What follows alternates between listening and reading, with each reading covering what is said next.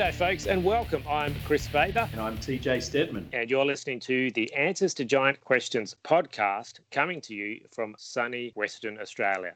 G'day, folks, and welcome back to another episode of the Answers to Giant Questions podcast, the show that tackles your questions about the biblical giants. And we have indeed been tackling your questions about the biblical giants over four episodes recently. Prior to that, we finally got an opportunity to talk about the Nephilim, as we dive deep into Genesis six, verse four. We're not going to hear about them again till we get to the book of Numbers.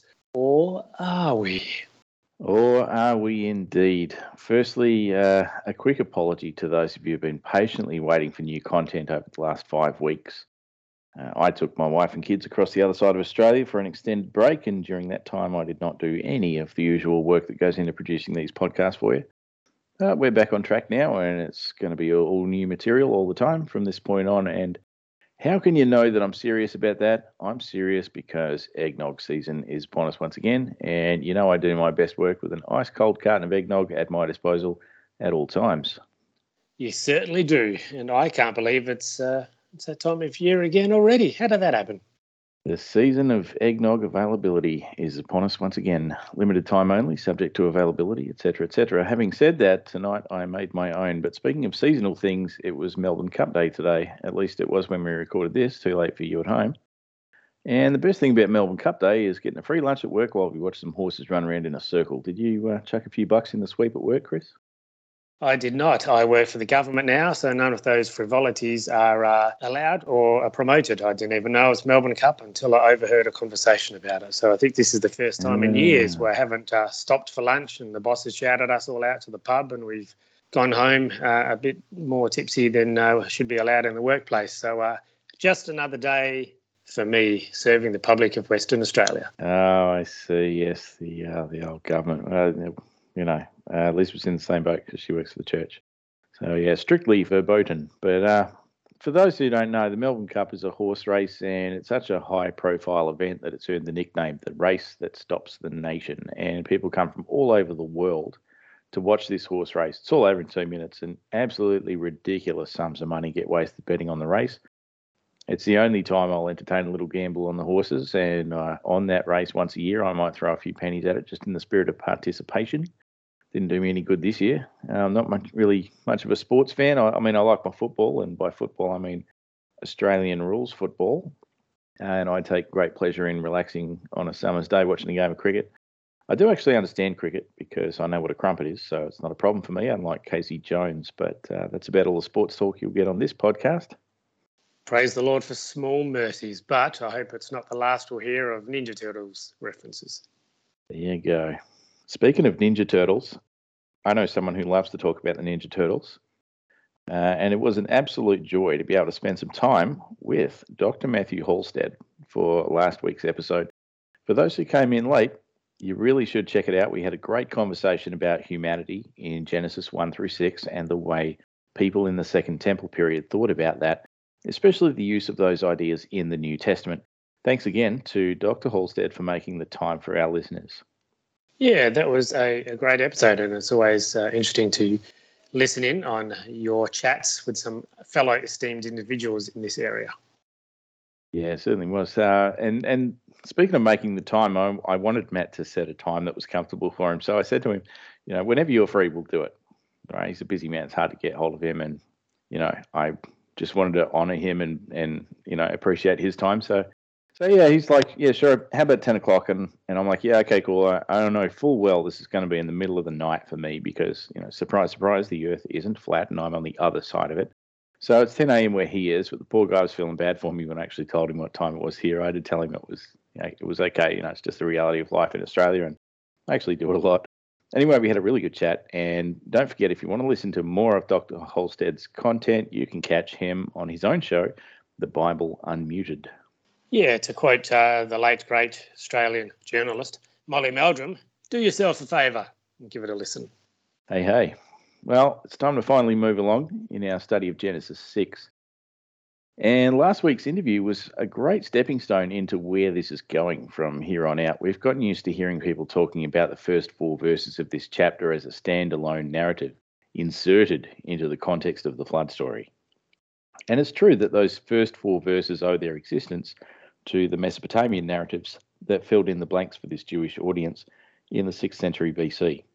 But that doesn't mean that those four verses are to be taken in isolation, because after all, we are reading a carefully crafted work of literature.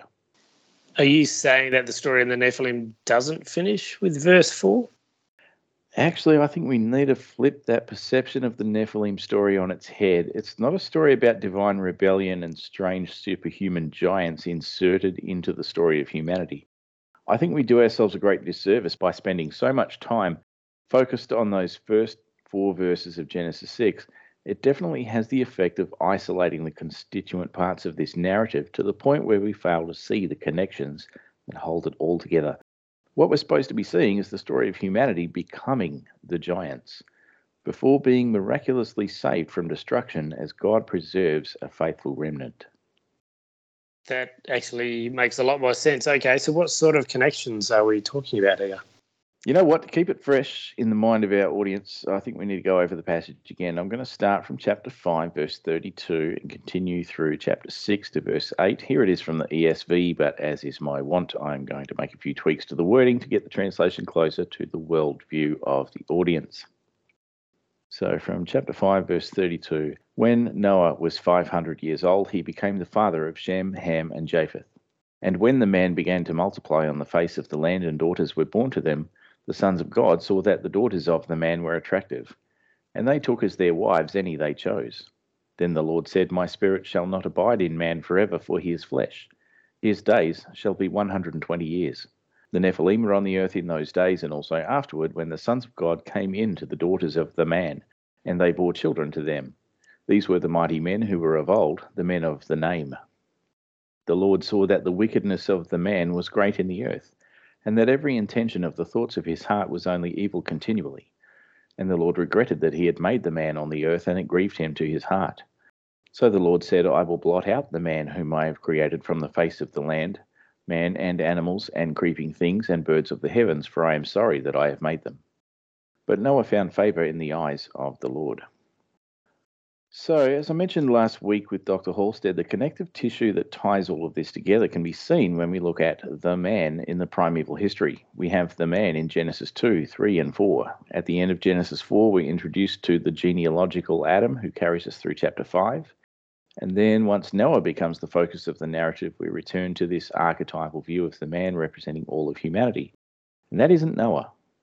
He's the exception. Noah is not the man. But on a literary level, the way communication works, we're supposed to understand the man as all humanity in general.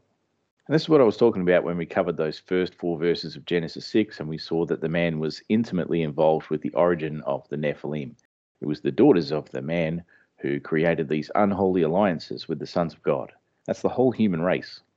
Speaking of generalizations, we're going to have to become a lot more comfortable with the idea of generalization in the text, because that's the way that people communicate most naturally. And the author is not trying to give precise qualities or quantities in this text. You're going to find all kinds of examples of statements that don't make sense if you absolutely insist on hard literalism when it comes to these general statements, using terms like all flesh or the whole land. So in this situation, we see the expression, the man, used in spite of the fact that Noah and his family are not included in that group. And we're going to see similar generalizations applied as we continue through the story in subsequent chapters. So it's important that we keep an eye out for that kind of thing and not get too hung up on counting every last thing. Let's not forget that this is just normal people talking the way normal people talk. And we all have a tendency to round off the figures a bit. That doesn't make it wrong or mistaken or factually incorrect or intentionally misleading or any of that kind of rubbish. That's not a liberal reading. It's like if I say that I went to Costco the other day and the place was packed. It was like every man and his dog was there. I don't mean that literally. Obviously, there are people, both men and women, who were not there at Costco that day. I'm also quite sure that nobody brought their pets. Uh, but I digress. Let's come back to verse five and onwards. Genesis six, verse five. The Lord saw that the wickedness of the man was great in the land, and that every intention of the thoughts of his heart was only evil continually. The author is continuing this story about the whole population of the land, and given what we know about what was going on in those early verses of chapter six, it should be clear to us that the man is no longer the man as created by God. And that's a big statement. What do you mean by that? Well, formed from the dust of the earth, chosen to act as the embodiment of God in the world, imbued with that status by the unique decree of God, filled with the Spirit of God, which, as we were talking about recently, had become a point of contention. No animal's given that status. No bird receives that vocation. As far as embodied living beings are concerned, that is uniquely given to humans. And we're supposed to be living the way that God would have us live. So basically, humanity on the whole has become corrupt, notwithstanding what I just said about generalizations, and we saw that in this interbreeding that's occurring with the sons of God. Humans have failed to preserve the integrity of the form that God selected as his representation. I love the Orthodox iconography of the creation of Adam because it depicts Christ forming Adam from the dust and making him, and he looks just like Christ. We're going to talk about this more and unpack it slowly as we go through Genesis six. But basically what we're getting at is that God has chosen humanity as the means by which he wishes to express himself in the world. We are the vessel through which he chooses to act. To corrupt that form is to represent or embody something other than God, and that's what happens in the thoughts and the actions of the man in this story. But now we're going to make a shift to the divine perspective and talk about God. For a lot of people, God is distant and unconcerned with the affairs of men. That was certainly the case with the Canaanites and the lack of any relationship that they might have had with the high god El. Basically, the Canaanites saw El as a god who initiated cosmic order and then retreated into the background and just left the day-to-day running of things to his sons. And that concept of a distant God, or one who perhaps only intervenes from time to time, persists even in modern culture, despite the affirmations of Scripture that God is deeply concerned with everything that goes on in the world and is somehow involved in all of it. And despite the fact that Nick Cave has publicly confessed that he does not believe in an interventionist God, but I know, darling, that you do. Sorry. Was that Nick Cave as in And the Bad Seeds? Yeah, just wanted to plant that memory in your head. Uh, thanks. I'm not sure that most Americans would be that familiar with Nick Cave, though.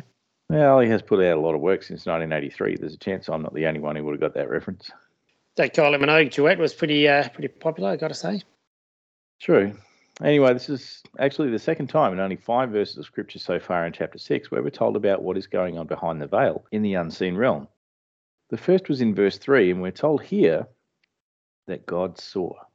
It's an interesting verb choice. I think when it comes to terminology like this, we need to be careful not to get the wrong sense of the verb. We're not talking about looking for something or perhaps being surprised at suddenly noticing something like, wait, what? We shouldn't get the idea that God was just sitting around tapping his fingers, and out of the corner of his eye, he just happened to notice what was going on down there on planet Earth. It's not like God is a farmer wondering why he hasn't heard any noise for a while before he discovers the hole in the fence. Crikey, the bloody dingoes got into the chooks again. God knows what's going on. And I think the text makes it fairly clear that God really does care deeply about the world in spite of the apparent distance that seems to have crept in since the humans left the garden in Genesis three. When the text tells us that God saw, I think we're supposed to understand that he maintains an awareness of the situation. And God's awareness is always connected to his plan. That's going to come later, but look at what God can see. Genesis six five, the Lord saw that the wickedness of the man was great in the land, and that every intention of the thoughts of his heart was only evil continually. And all the Calvinists said amen. Yeah, well, they're going to have a hell of a time trying to figure out why God spared Noah, or why all those patriarchs in Genesis five were considered to be righteous, but they didn't get on the ark. God can see the state of our hearts. God understands our minds. He can see the extent of the impact that man has on his world, and he understands the plans and intentions that people have, because free will actually is a thing, and so is God's ability to know all things in spite of our own agency. I might just mention here that the use of the term heart is a concession to our modern Western conception of the inner self. It's not directly translated from the Hebrew. It proves that even in our modern Western culture, we still do things like using concrete terms to describe abstracts. As far as an ancient Israelite was concerned, the core of one's being was not some kind of separate thing to the body. That's important because it means that when a person is corrupted, it has a bearing on the entire person inside and out. There are physical implications to the inward pollution of the person, and nowhere is that exemplified more than in the Nephilim. As we read on, we're going to see how God feels about the terrible state that humanity has gotten itself into. This is a situation where the man, presented as the archetype for all humanity in this story, has become utterly corrupt, and has indeed become the Nephilim. There is no distinction between the two. That's what interbreeding does, and that's why such drastic intervention was required in the form of the Great Flood. So I just want to be really clear about this right now. What I'm saying here is that we had been talking about the human species as we traveled through the primeval history every time we saw the use of that phrase, the man. But now the man has lost his identity and humanity, having become intermingled with the sons of God to produce the Nephilim. Now the man is not human anymore. So when we read verse five and we're told about the wickedness of the man, we need to understand that the human species, as created by God, doesn't exist anymore. Whoa, that's uh, a mind-blowing concept, I must say, and really quite profound. Yeah, and as we continue to read this story, we're going to find that Noah was the only exception along with his household. People might quibble with that and say it only says that Noah was found to be righteous, not the rest of his family. But I'm going to point out that according to Jewish custom, a man was not considered righteous unless he led his whole family in righteousness. And we can see examples of that elsewhere in Scripture, uh, for example, in the book of Job, chapter one. And uh, again, it comes back to that thing about generalizations. The bottom line here is that the man as a whole has utterly failed to keep himself set apart for divine purpose and is now a tool of lesser divine beings, representing them in form and function instead of the Most High God. And that's important to keep in mind when we consider the motivation for the flood, because if we're going to take the traditional line that says it was because of sin that God sent the flood, then we have to be able to somehow explain how it is that God seems resigned to the fact that mankind is sinful from his youth after the flood has ended. Clearly, the flood did not solve the sin problem. I mean, being honest, it seems like the very first thing that Noah does right after the flood story is sin, and his family aren't helping matters either. That's a good point. I think a lot of people forget about that. True. Nevertheless, the text mentions this evil and wickedness that appears to be a driving factor in the decision to bring about the great flood. And that's the function of those early verses of Genesis six. Now we see the purpose of the flood. The flood is going to bring about a new creation in the land, reestablishing the distinction between humanity and the rest of God's created works. I want to come back to this point in a minute, but we've got to address this issue of the way that the text presents God and how God responds to the situation of the man in this text. Because we've got this really common stereotype of this angry God to deal with here. Verse six, the Lord regretted that he had made human beings on the earth, and his heart was deeply troubled. So the Lord said, I will wipe from the face of the earth the human race I have created, and with them the animals, the birds, and the creatures that move along the ground, for I regret that I have made them. That's from the N I V. Uh, you'll notice the use of the word regret in this passage. You might have other options in your translation. For example, the King James says, it repenteth me. Or you might have one that says, God was sorry or grieved. I love the uh, Septuagint in verse six there. It says, God thought it over. Hmm. Let, let me, let me think. Now, if you spent any time studying the doctrine of God and coming to terms with who he is, you might find some of this terminology a bit problematic. What sort of God creates mankind and then decides it was a bad idea and he needs to have a do-over? Does God feel bad about the fact that he created humanity and perhaps shouldn't have done it? Has God suddenly realized that it wasn't a good idea and he should have thought twice before doing it? You know what they say, measure twice, cut once. Has God done the wrong thing and then decided to reform himself and turn his life around and repent from being the creator of humanity? I mean, when you put it like that, it sounds kind of stupid, but isn't that the road we're forced to take? God messed up and now he has to fix it? It does seem like none of those translations are going to get us out of trouble here, though. Yeah, but I don't think we've exhausted all the interpretive options that are available to us, because the Hebrew word there, which is nacham, uh, can also be understood as to have compassion, which I think is far more fitting and in line with the character of God as we understand him. It's kind of like saying that you feel bad for somebody or you feel sorry that they're suffering. That's not the same as feeling like it's your fault that they suffer or being apologetic about it. And the Calvinist has to say, well, it is God's fault because he causes everything that happens. So, yeah, God should feel responsible because he did it. And obviously that's a big problem because you have to have God as both the author of sin and presenting the antidote to evil. How is that the same God? And the straightforward solution here is to see the mercy and compassion of God at work, which is supported clearly by the original text. So this is God showing compassion on his creation and feeling bad that they suffer. It's not an admission of wrongdoing on the part of God. Honestly, isn't that so much better? It is, and I think uh, a lot of people would have a much better view of God if they had this understanding of the flood story. God isn't mean and vindictive and nasty and punishing people for things that he made them do.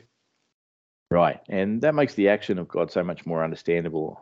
Uh, I know it was a long time ago that we talked about this, but back at the end of Genesis four, we talked about the outcry from the people concerning the oppression that they were suffering. And we had this genealogy in chapter five just kind of slapped in there in the middle of the story, which served its own purposes, but we've got to keep the end of Genesis four in mind because it all ties together. We saw the tyranny of the kings, empowered by the technologies afforded them by the rebellious sons of God who took their daughters in exchange. We saw the violence that came about as a result of this new humanity. We heard the cry for help from the man Enosh and his generation. This cry has reached the ears of God, just like the cry from the blood of Abel. It's time to act before the human species is destroyed. So the flood comes as an act of mercy, in addition to the mercy extended in verse three. With the limitation of human lifespan. But I always wonder how this works with the animals in the story. If this was just the people doing the wrong thing, why did the animals have to get wiped out? God is all about justice, right? So surely the animals didn't deserve this. That's a really good point. And to answer that question, we're going to need to take a big picture view all the way back to the beginning of creation. God created the land animals on the same day that he created the humans. Adam's first task was to sort through all the animals and look for a helper that would correspond to him.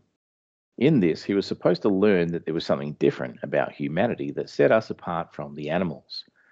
We talked before on the show about how all humans begin with a desire for self-preservation and advantage, but when it was pushed too far, it became sin. When we allow ourselves to be governed by the flesh instead of the Word of God, we become animalistic. And after the transgression in Eden, the man was given animal skins, a reminder to do better. It feels unnatural to wear animal skins when you used to be naked. It's a reminder not to act in a way that doesn't suit your created nature and purpose. What we're seeing here is a failure on the part of the man to see himself as distinct from the beasts. And that's what happens when you abandon your God-given purpose. You end up seeing yourself as just a mammal wearing pants.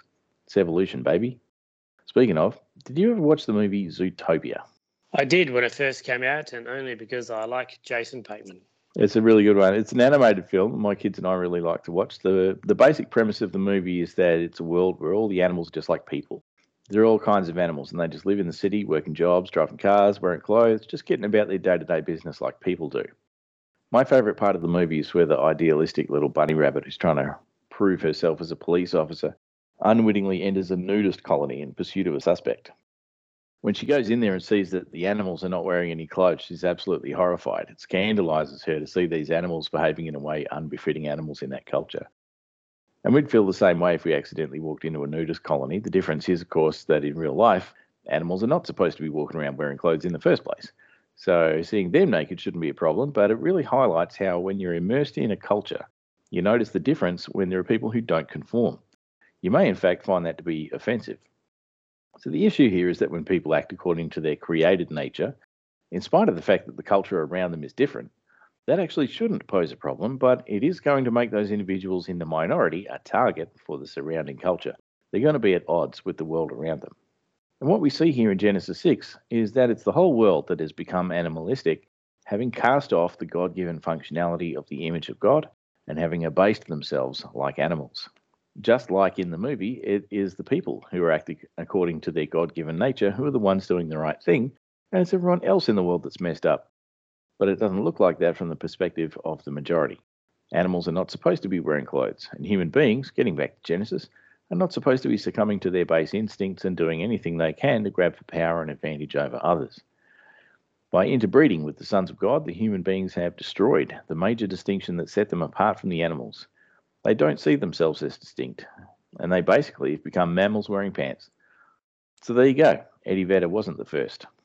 But if it's just that the people don't see themselves as distinct from the animals, that still doesn't sound like a good reason for God to destroy the animals along with the people, because the real animals haven't done anything wrong.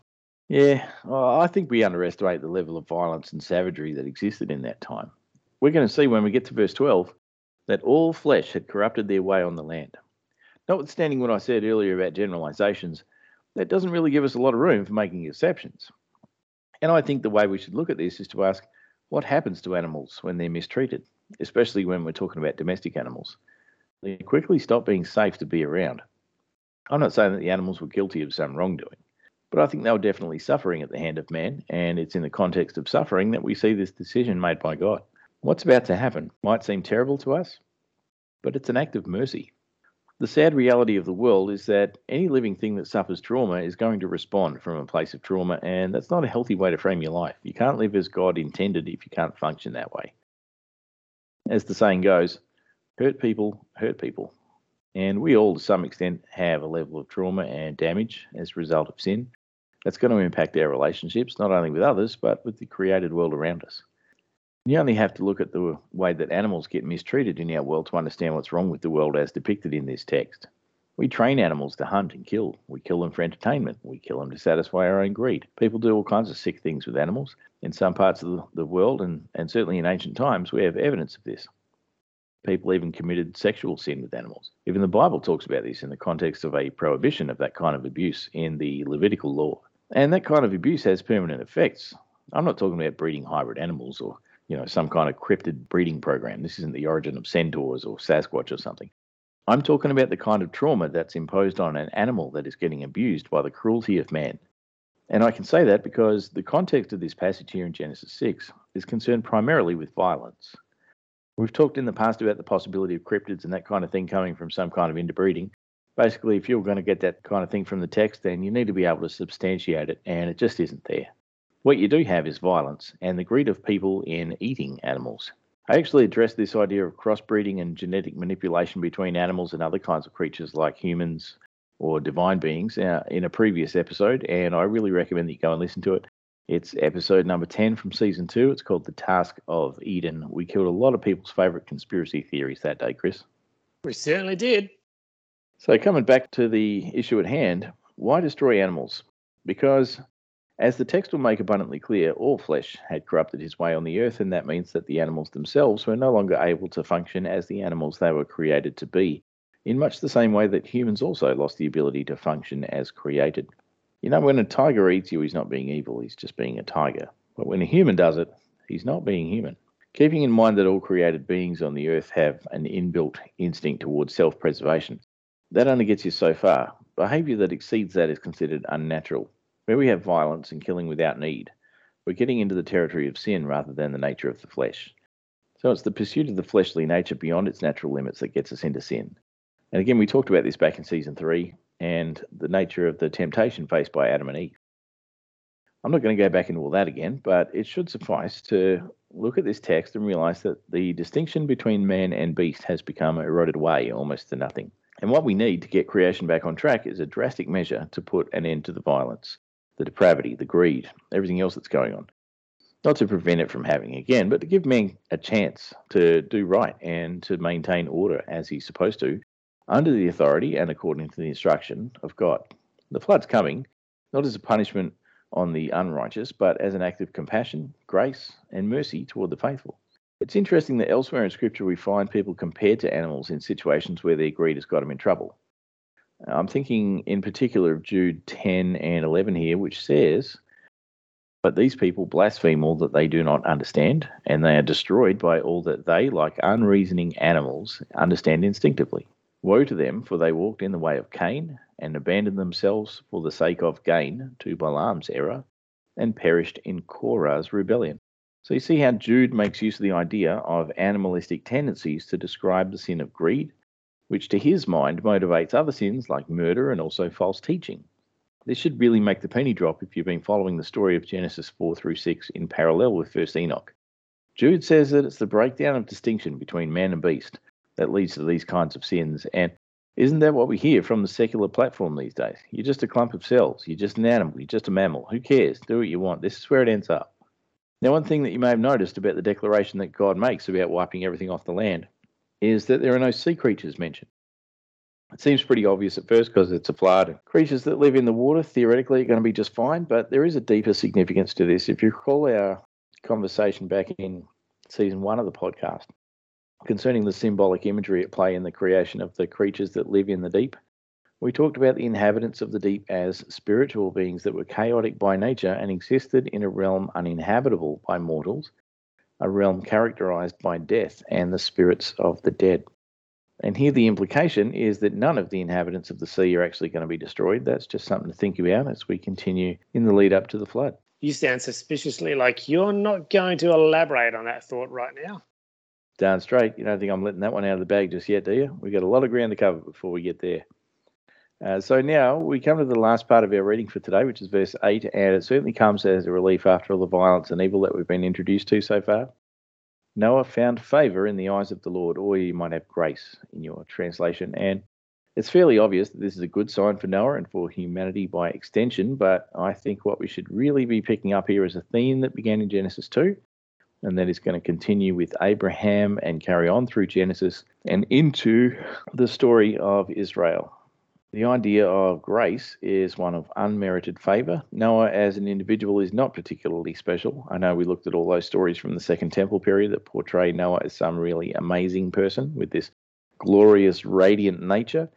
Uh, that was the end of season five for those who came in late, but we won't have any trouble reconciling the two if we understand what's going on. But how does that work? On the one hand, you're saying there's nothing special about Noah, and then there's these other stories that hype him up like he's some sort of superhero. So how can those two ideas possibly work together? Well, as you know, one thing about Noah that makes him special in this story, and the whole reason we had the genealogy in Genesis five, is that Noah is going to be seen as the new Adam, which means that many of the things we said about Adam could be said about Noah. Adam, too, was unremarkable, chosen from the dust, which represents an immeasurable population of indistinct individuals, made special by that election of God. You see how both of these figures get chosen from a huge population, and then they become the first or the preeminent among all those who come after them. Likewise, Noah is chosen for this task not on the basis of anything in particular, other than the fact that he had not become defiled with the Nephilim. Later we're going to hear that God calls Noah righteous, but that is something he is called on the basis of his obedience. He was elected by God prior to that obedience, and just like Adam, Noah was given the responsibility to bear the image of God into the new world that would emerge from the cosmic waters. So that glorious, radiant appearance of Noah as described in Second Temple period literature is, as we discussed before, a way of describing that representation of the divine. You also find in related texts from a similar time in Jewish history that people thought of Adam as being radiant as well. Again, it's not that these people really walked around glowing or they didn't have material bodies or something. It's a way of describing their function as representatives of God. Just like God has this radiance and glory, those who represent him well are described in a similar way. Whether formed from dust or simply the recipient of divine grace, the man who represents God does not do so on the basis of his own merit. And that's probably the key thought here. This is God showing his favor, and the focus should be squarely on God, not the person elected to do his bidding. That actually works works really well, and I can see how those two ideas of humble origins and divinely bestowed glory actually work together quite well. Then there's something else going on here too, which is going to get clearer as we go along, but we're seeing the beginning of a framework of Jewish eschatology that is going to establish the biblical paradigm for faith and conduct as we go along, but we're going to talk more about that as it develops. Oh, you're just full of teasers today, aren't you? Keep them on their toes, Chris, that's what I reckon, and having said that, I think it's about time we move on for today. Yeah, I think that's a good idea. Let's do some Q and A. I want to hear your giant questions. If you have a question about stuff you've heard on the show or somewhere else, something you found in your Bible, or just some general feedback you'd like to tell us and the world at large, here's how you do it. Head to the website, giant answers dot com.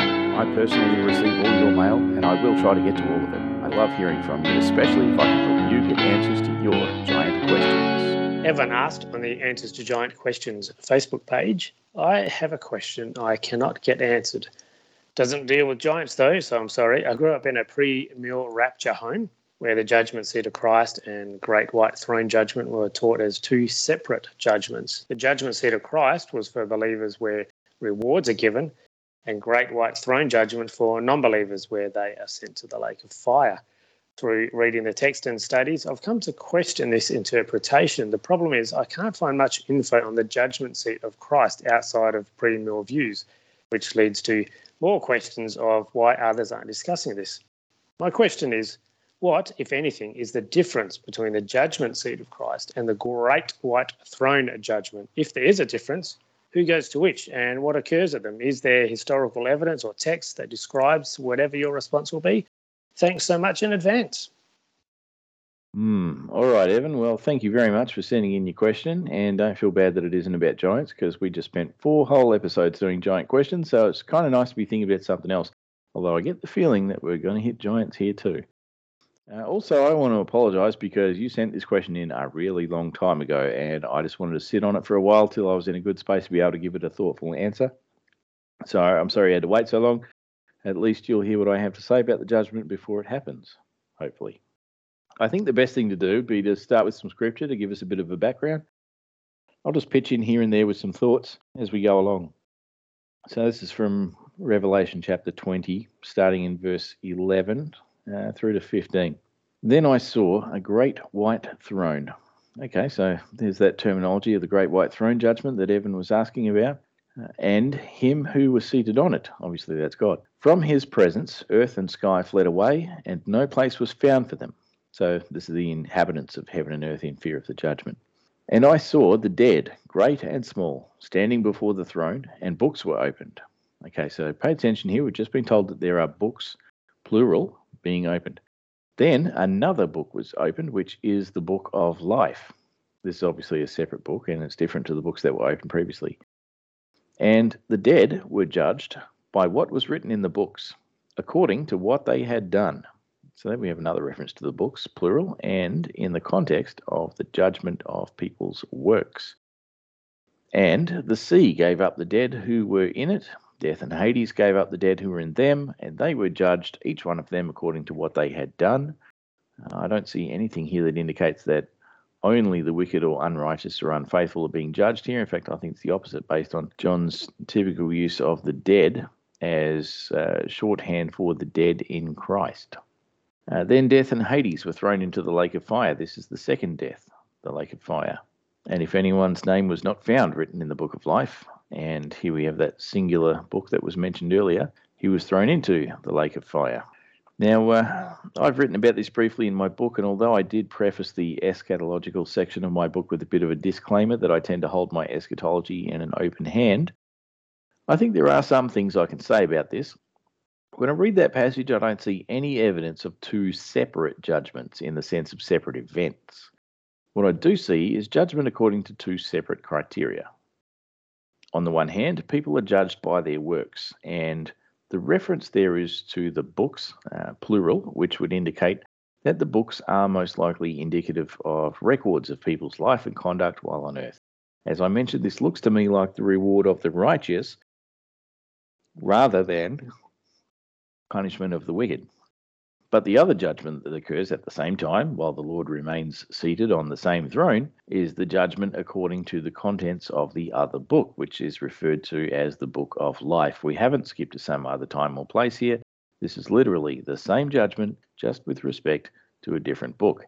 This time, the issue is not one of conduct or works, which have already been assessed according to the other books. Now it's all about qualification, or you could perhaps think of it as citizenship. The question here is, are you eligible for citizenship in the new creation? And that particular passage doesn't have much to say about the criteria for eligibility or otherwise. But before we get into eligibility, let's have a look at what the reward of this book looks like. I'll give you a brief quote from my book here. This is from chapter thirty-nine. According to Daniel twelve, the language used to describe the glory awaiting those found in the book is the same as that used to describe the seed of Abraham. That means it is the destiny of God's children, children of the promise, to be raised to everlasting glory. Whether Jew or Gentile, again, as we've seen, faithful allegiance is the qualifier to find oneself recorded as a child of God in this book. The book of life is basically the list of who is allowed to enter the New Jerusalem. In ancient times, a register was kept at the city gates, and only those whose names could be found in that book would be recognized as citizens and allowed to enter. This is what Paul alluded to when he said, our citizenship is in heaven. If you're not on the list, not only are you not getting in there, but you're also admitted on a one-way trip to the lake of fire. Okay, so that raises the question, who's got their name in that book, and how is it that the Bible talks about people not having their name in that book? Those names found in the Book of Life are the people who come in faith to Yahweh and are allegiant to him. Uh, we might also include in this group people of conscience who never knew about Christ. We saw that in Daniel twelve, and it refers back to the covenant with Abraham. Those names blotted out are the people who rejected Christ and did not confess him as Lord and Saviour, in particular the unrepentant, as seen in Revelation three. So that's not little kids and unborn babies and people who lived in unreached people groups. We're talking about intentional rejection here. Those names removed are the people who did not teach the whole counsel of Scripture in order to mislead others into sin and apostasy. Uh, that's uh, Revelation twenty-two. Those names never written in the book belong to those who were never created by God. They can only be the Nephilim. Now, admittedly, I don't have chapter and verse on that one, but it comes from logical premises. All the people God creates are in the Book of Life automatically. Some exclude themselves, as we've seen, but people who never had their names in there must be those not created by God. Where do we find those? Genesis six. Those are the offspring of the sons of God. Hence, Revelation twenty-one refers to the abominable that are cast into the lake of fire. Revelation twenty-one, verse eight, but the fearful and unbelieving and the abominable and murderers and whoremongers and sorcerers and idolaters and all liars shall have their part in the lake which burneth with fire and brimstone, which is the second death.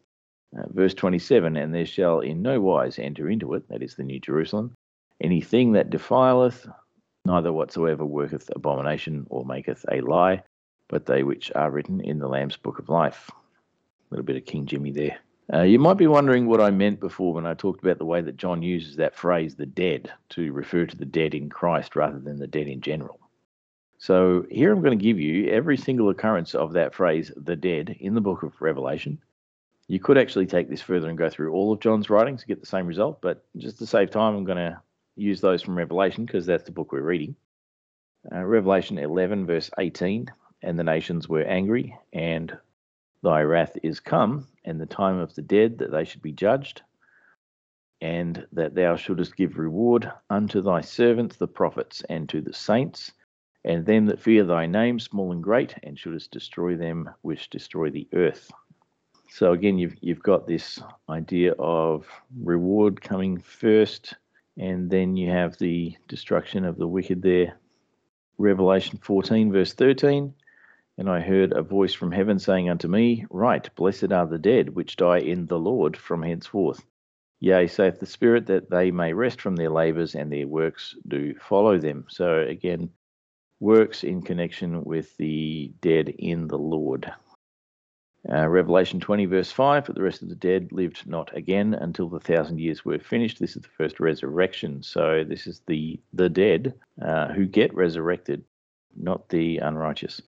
Okay, so those are the passages outside of the one we're actually trying to interpret in chapter twenty, and I think it helps to shed light on the interpretation of that passage. So what we see is a situation where the righteous are judged according to the books by their works and rewarded accordingly.